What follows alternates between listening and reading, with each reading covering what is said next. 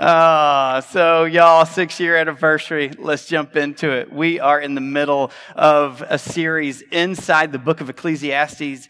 For those who can't find it in your Bibles, that's okay. It's in the middle. You'll find Psalms and just take a, take a right. You'll run into Ecclesiastes, or you've got it printed in your bulletins. And then some of us, um, have these little books and have been so very helpful. I don't know about y'all's, but this is what my book look like, looks like. I mean, just scarring it up. I'm just really enjoying that. That's a resource in the back for you if you want to pick one up. Um, so just, just know that. All right.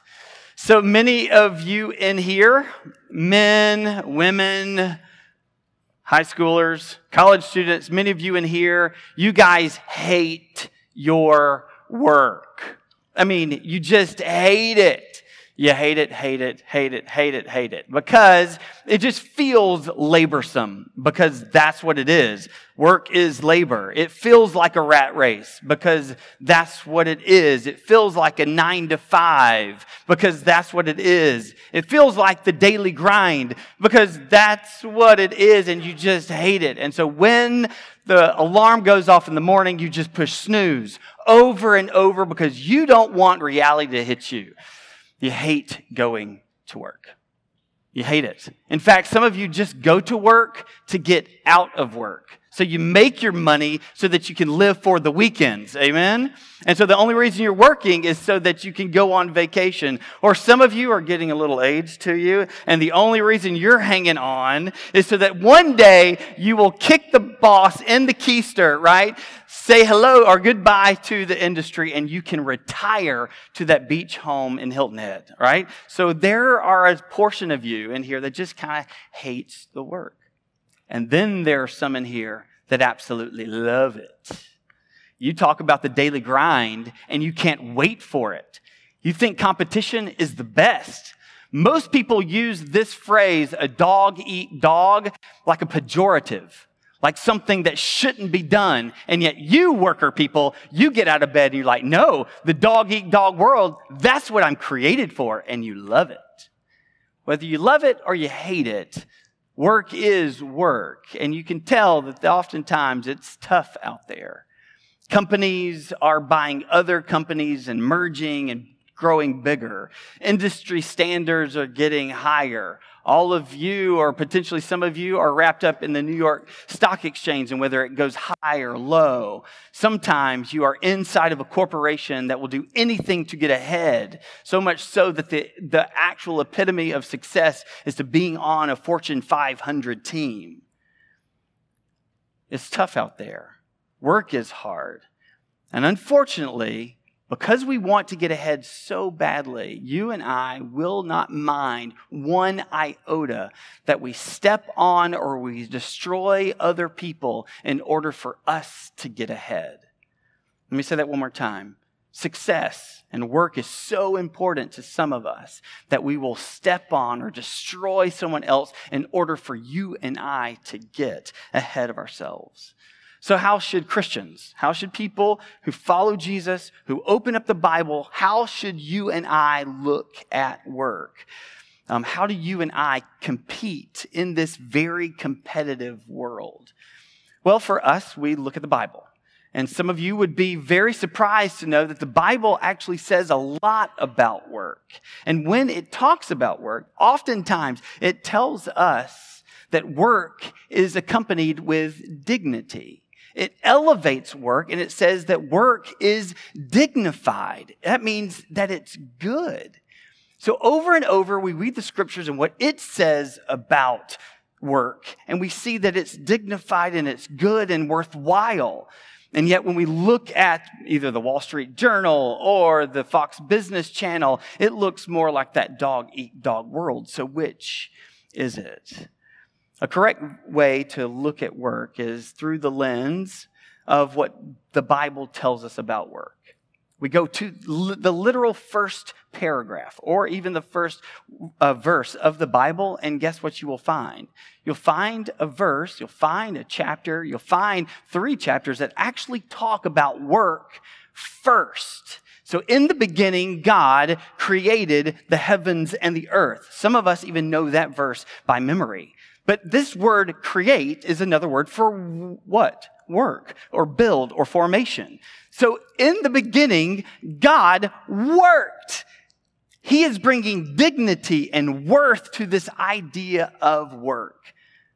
First, we realize that God was before time and space, but the second characteristic that we hear from God is that He is the key or the initial worker. And so that brings some value to it, doesn't it? But then God goes on to do some other things. Not only does he create, but he creates a garden. He creates animals. He creates light and, and darkness. And then he creates our very first parents. He creates Adam and Eve, our great, great, great, great, great, whatever grandparents, our very first people on planet Earth. He creates Adam and Eve. And when he looks at his creation, what does he do? He has this repeated phrase at the end of every day. And that repeated phrase is what? It is good, right? He looks at Adam and Eve and he says, This is very good. And so, what is Jesus or what is the Lord doing here with work? He's actually linking it with enjoyment. He's linking work with this idea that's very positive, that it's very good. So you and I see work post fall or post the curse or post sin. But before all of that, God worked and rejoiced in that. The way that God begins is the fact that God is the first worker. Even in the Gospel of John, we hear this. And the Father is always at work to this very day. God's crown achievement and crown creation is man and woman, whom he made in his image and likeness, and whom he reflected with greatness and joy and delight. But then the second thing he does, he looks to man, he looks to woman, and he commissions them. He actually tells them to go and do something. And you know what he asks them to do? The very first commission is a commission of work. It's in God's nature. And our first commission is for us to go, to fill, right? Do, to have dominion, to have authority. He gives us a the mandate that started in him. So you and I have to prioritize or uh, what we think about work and bring it back to this idea of dignity and worth and even reflection and glory, and then also commissioned by God himself. In today's passage, we'll read a passage that looks a little bit like this. It's coming. To properly understand work, you must first understand God. So, this is the principle that we're going to be talking about all day long. Is that before we understand what this work is, we first and foremost have to understand God. And what, uh, what the writer of Ecclesiastes says in Ecclesiastes 3 is something very similar that we see in the creation account. He says this in Ecclesiastes 3. He says this So I saw that there is nothing better than that a man should rejoice in his work, for this is his lot. To understand work, we got to understand God. And when God links work, he oftentimes links it with this idea of rejoicing or the fact that you and I should enjoy our work. And yet you and I go to work most days not to enjoy it or rejoice in it, but to buy things that we will enjoy. Uh oh. And so you don't see the rejoicing in the work part. You rejoice in the fact that the work part gives you a paycheck, and then you can purchase the fun part or the enjoyment part. And what God is grounding deep inside of our core is this idea that work and rejoicing and commission are together over and over. So there's a three step process in the first three chapters of Genesis. Number one, we see that God rejoices in his creation. The second thing we see is that God commissions man and wife in the same way that he, com- that he has his character. So the commission comes out of his character. But the third thing happens in, in uh, Genesis 3 is that mankind, our first parents, Adam and Eve, they sin. S I N, they sin. And the sin is very simply that you walked away from God's intended purpose. You see, God is the sustainer of all things. God is the giver of all things. Throughout the scriptures, we see that God clothes, that He shepherds, uh, that He sustains, and all of these other kind of working, that it is God who does this. But in the fall of man and wife, they walk away from God's intended purpose and they strike out their own path. And that own path is a path of independence away from God, saying, I don't need your ways, I can go it alone. And so it's not just out of God's character, not only just a commission, but we now understand that when sin enters the world, it is so pervasive that it impacts all types of relationships. First and foremost, we hear that the relationship with God has severed. And so man and wife run and hide and sin and shame and try to cover up. And so, because they're so embarrassed because of their sin. The second is that they look to each other, husband and wife, and they look at each other and they start blaming one another. Their relationship with God and now their relationship with one another is severed or, or impacted in a great way. But the third thing, and the topic of today, is the fact that our relationship with work is impacted severely. Upon the curse, upon sin, we know that nature rebels. And so the woman and all of the pain of motherhood is impacted greatly. In the same way that by the sweat of his brow, right, and the thorns and thistles of the ground, we know that work now becomes a heartache. King Solomon is a great observer of life. We've seen him over and over and over look at different aspects of life and relationships and distill it down into its very core. So far, we've seen him talk about work and talk about toil, but we've not heard him talk about just how wicked and twisted our work can easily become. So he looks at our work and he looks at our world, and what he finds in our passage today are two very dark and two very disruptive pictures of, of work. You see, what Solomon sees is that work, even though it was created for enjoyment, what we'll see in today's passage, it's now motivated by envy. And so, what was meant for and created for enjoyment, and I mean, you are to enjoy your work. You are to rejoice in it. It is very good, is now motivated by another twisted word called envy.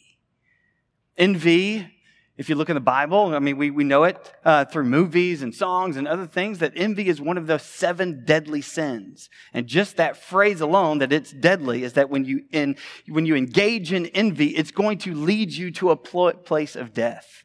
So your work or why you get out of bed is motivated by envy. Just know the path is a very dark path. We know early in the scriptures that the first, uh, the first murder comes between two brothers when there was only four people on planet Earth, Adam and Eve, Cain and Abel. And the murder, Cain of Abel, was over envy. And so envy is rooted in our hearts and rooted in our minds and impacts the way that we see the world. And so envy um, has two directions. Envy pushes your neighbor down so that you will be lifted up.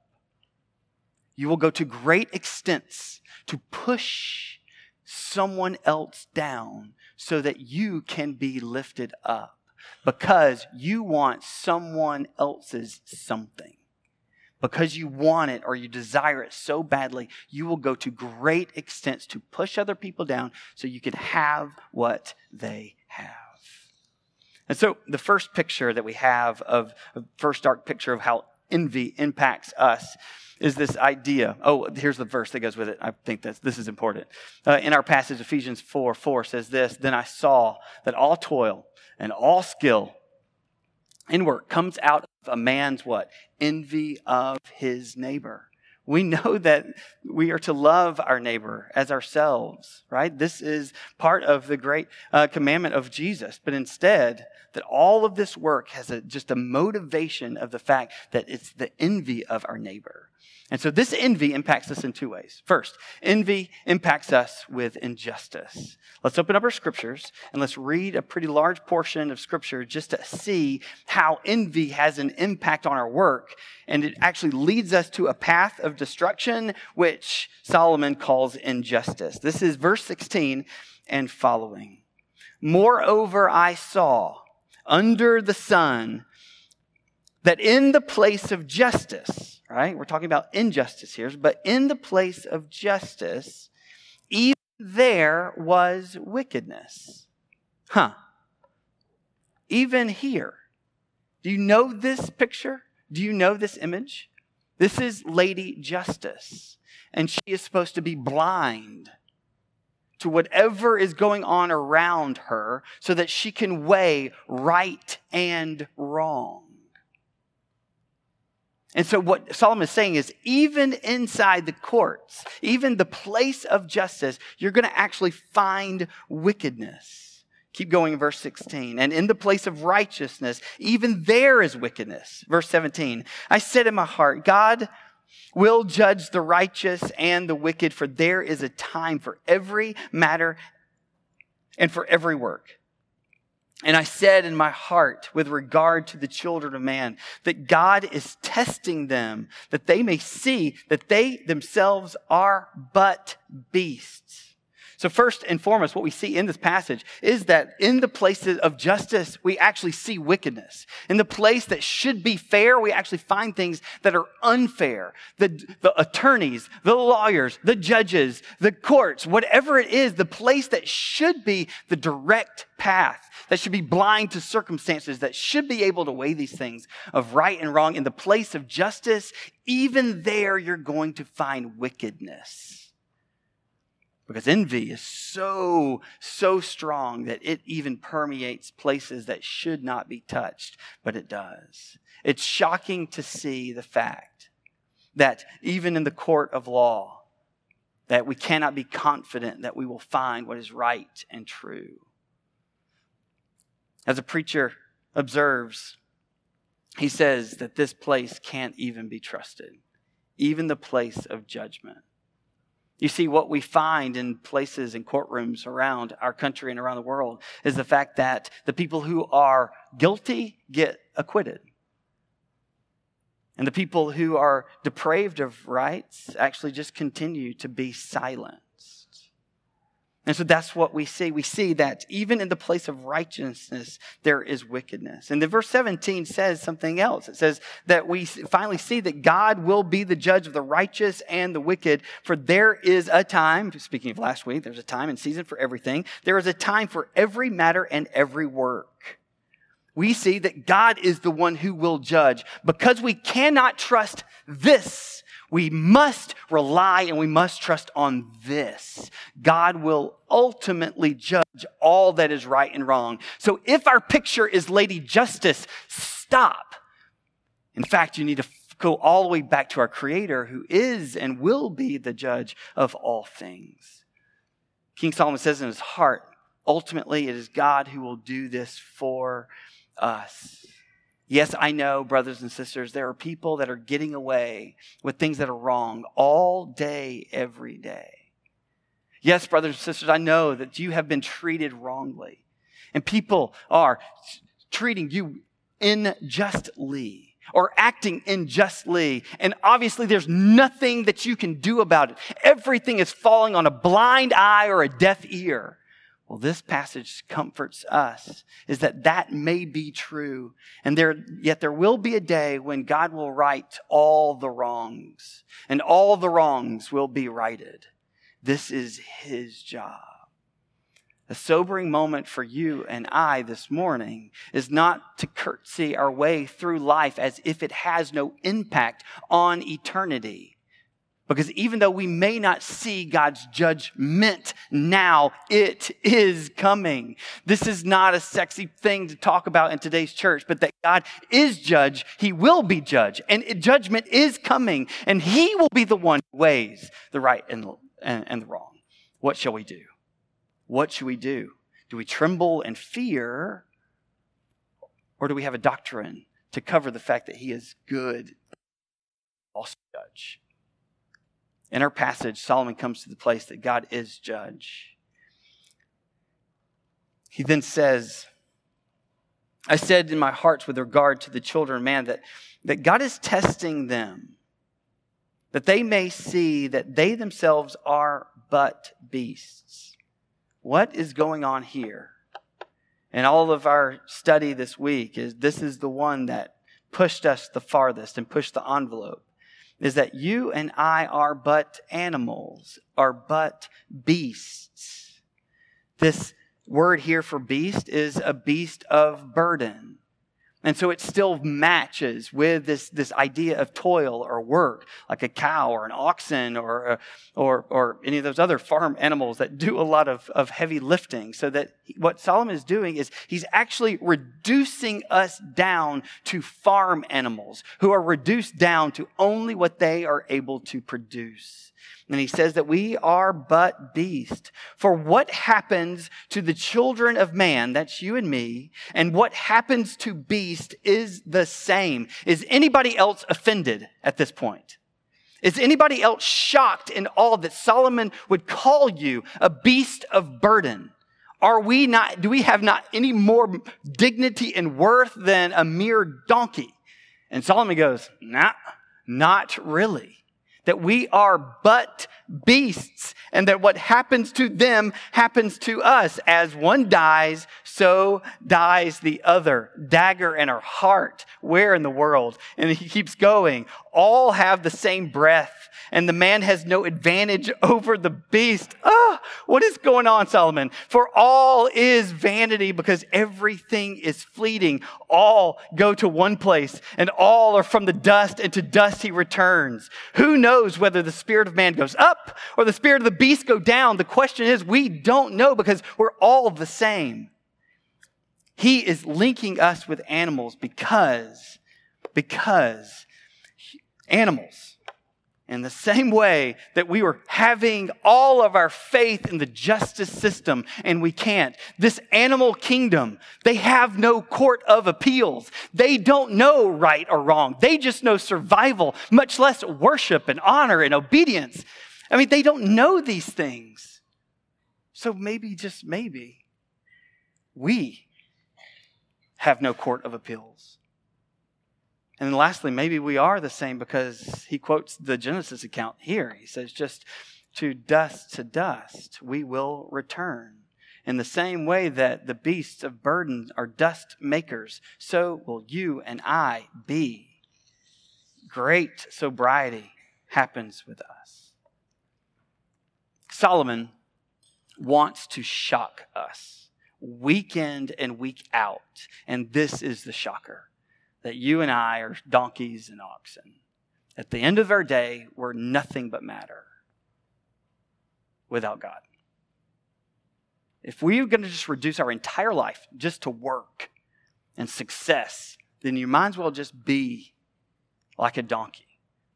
Because at some point, you will give up all of your ethics just to get ahead. And therefore, there will be no court of appeals for you in your heart. You may get caught, but in your heart and your mind, you will bear no expense. And lastly, you'll just, you'll just die. On a very secular and a very materialistic view, this is what Solomon says. If all you're doing is understanding what is under the sun without any regard to God Himself, you're going to end up like Christopher Hitchens. He's the famed atheist who says, in whatever kind of race life may be, I have very abruptly become, become a finalist. Meaning, that's it. We die, that's it. If all you do is think about what is under the sun, you and Hitchens are exact same, even though you would find yourself in a different camp than him. What Solomon is saying is maybe, just maybe, there's no difference between the way that we conduct ourselves, atheist and Christian, if all we're doing is going after the success of work. And he says it's vanity, it's all fleeting. It's no fun to appreciate to the full the truth of the, the material uh, proposition that I don't have a body. He says that's foolishness because all I am is a body.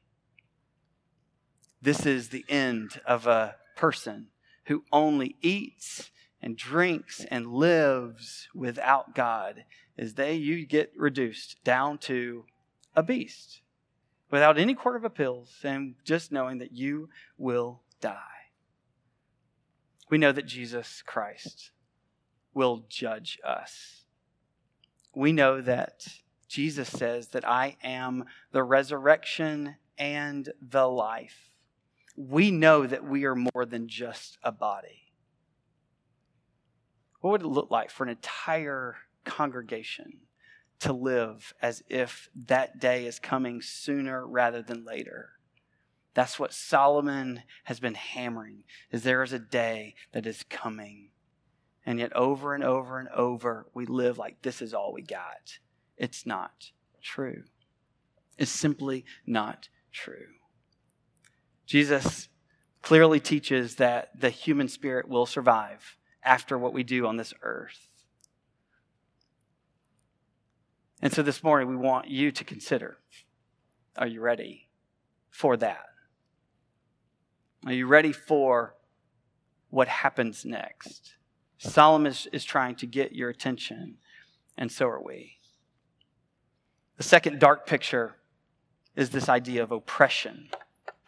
Verse 4 says this Again, I saw all the oppressions that are done under the sun, and behold, the tears of the oppressed, and they had no one to comfort them. King Solomon looks at the wickedness of injustice, but then he looks at this wickedness of oppression, this idea that there are people in this world that will try to get ahead by pushing other people down so severely that they will have no one to comfort them. No one.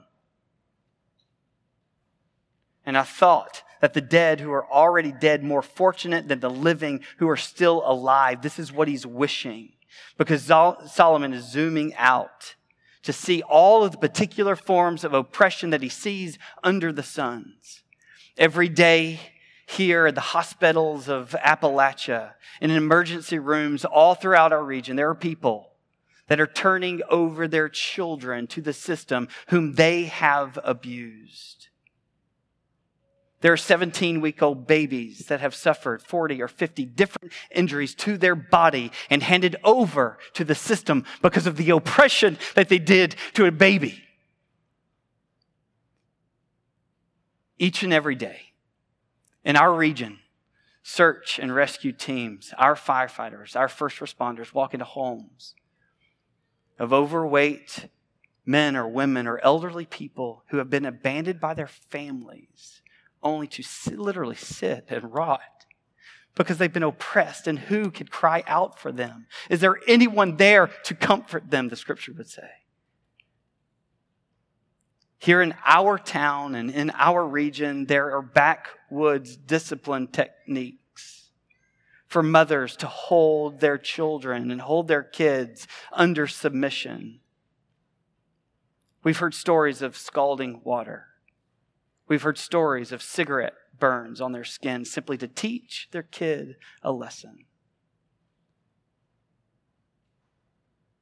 In the year 2016, the U.S. saw the abortion drop to its lowest since Roe v. Wade in 1973.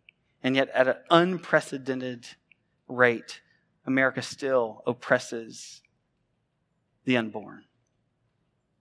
Oftentimes, the smallest coffins are the heaviest. Jesus Christ looks at the and the pain of our world. And in one occasion, he breathes a sigh, the scriptures say. It's a sigh that's so deep and so strong and just has no words to it that he sighed deeply for the groaning of the oppression of sin's effects on our world, so much so that Paul would say creation even groans. And the reason it groans is because this idea of envy is actually having an injustice and oppression over all of our world. Where are we? How can we succumb to this idea that we need to be envious in our work? Solomon is trying to gain our attention. He's trying to stop the oppression and stop the in, in, injustice because by devaluing what we have placed on work, and what we have placed on work is this value to get ahead, to plan for tomorrow, in which he says over and over is vanity. It's a cool breath or a warm breath on a cool morning. It's birthday candles blown out. It just vanishes like that. And so, how should we, brothers and sisters, engage in this? How should we look not to envy, but to look to something else? There's an application, real quick. First and foremost, look here in verse 5. It says, What do we do with envy? It says, number one, a fool folds his hand and eats his own flesh. So we can respond by folded hands. Folded hands is another word for laziness or apathy or simply inaction. You don't do anything. And so, in the camp of injustice, the, what is happening with injustice is that they're not doing anything. They're not standing up for what is right. One way that we can look at our work is we can just have folded hands. We can be completely apathetic. We can be completely lazy, or we can be reduced to inaction, saying to ourselves, What's the point? There's so much injustice around us, then what's the point? The second thing that we can do is in verse 6, it says this Better is a handful of quietness than two hand, hands full of toil and striving after the wind. One, you can fold your hands and do nothing. The second part of six is that you can actually have both hands full. And so, where one is on the, like, what am I going to do? Lazy, apathy, and action. Now you can see your work is so strong or so worthwhile that you have both hands full of whatever the thing is that you're striving for. And if we know one thing about hands, they're to be useful. And when are you the least useful? It's when you have your hands full, right? And so the point of work is not to fill these hands up. It can't be. It cannot be. There's more to life than just getting all that you can and keeping it close to yourself and being reduced to the things that are only in your hands.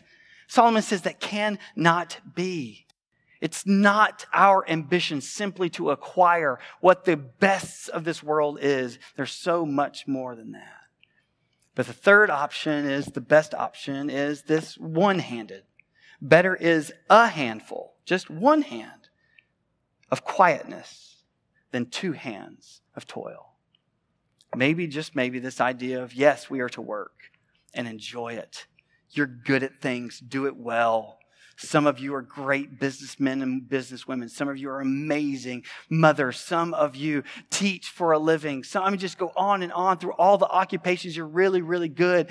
What Solomon's saying is don't drop it. No, hold on to it well, but make sure it doesn't consume you.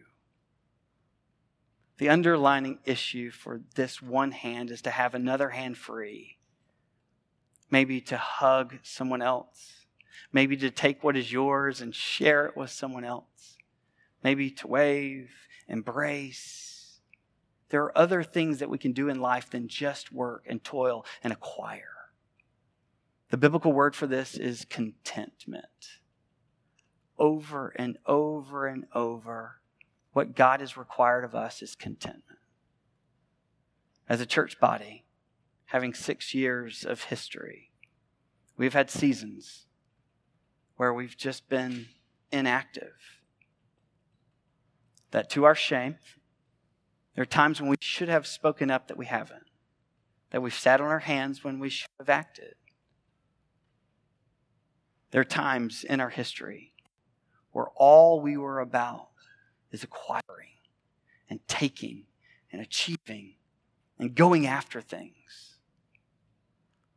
What God is asking us this morning, even as a corporate context, is to, yes, work hard as unto the Lord. Work hard, and yet do all things in the name and the glory of Jesus Christ. For He is the reason that we have our breath, and He is the reason that we have our value. Everything under the sun can involve a lot of things. This morning, it was how we engage with our work. This morning, you have a prayer card. And on your prayer card, we would encourage you all to respond appropriately. For you, are you folded hands? Are you both hands full? Or are you one handed? And simply to, especially these first two, to confess. And simply just pray out loud as you pray to the Lord. If you're just more apathetic and forced to inaction, or you probably exert too much energy and can become a workaholic, we would encourage you to pray on that card. And we're going to create some space so that you could just enjoy the Lord and hear his gentle rebuke to our hearts. Because it's a gentle rebuke to all of us, not just one or two of us, it's all of us. And we are going to encourage you to turn those in because we think it's important for you to pray that prayer, but then also that you have a body of believers around you. So we have a community care team whose their main ministry is to pray to pray for this next month for you and your folded hands or you and your both hands full. So we're going to create some space here for you. To, you've got a pen in your seat and a prayer card. And we just encourage you to respond to the Lord. Allow Him to do the heavy lifting this morning.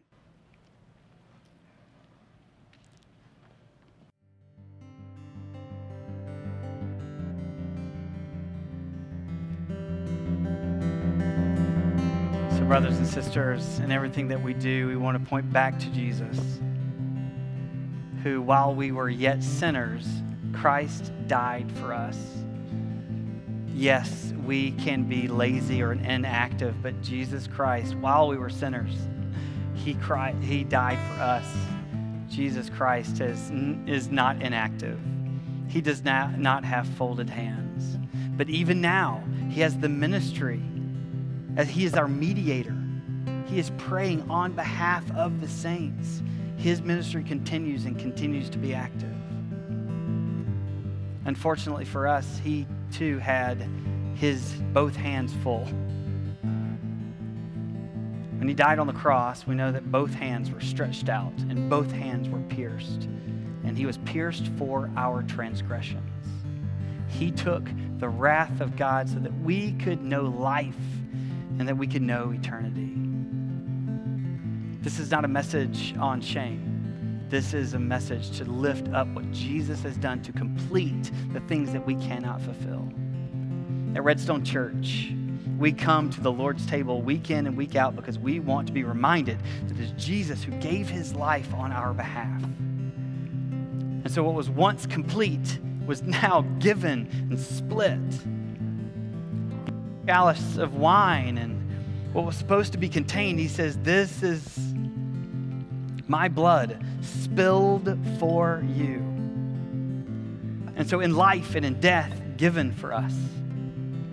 At Redstone Church, if you are walking with Jesus, if you are following after Jesus, if you're obeying Jesus, if He is your Lord, if He is your Savior, guess what? This table is for you no matter if you're apathetic or a workaholic, this table's for you because He's completed that in you in full. Some of you aren't walking with Jesus. Some of you have never started a relationship with Jesus. And so you're still kind of tugging in this, this world of success and work where that's been your de- definition or defining yourself.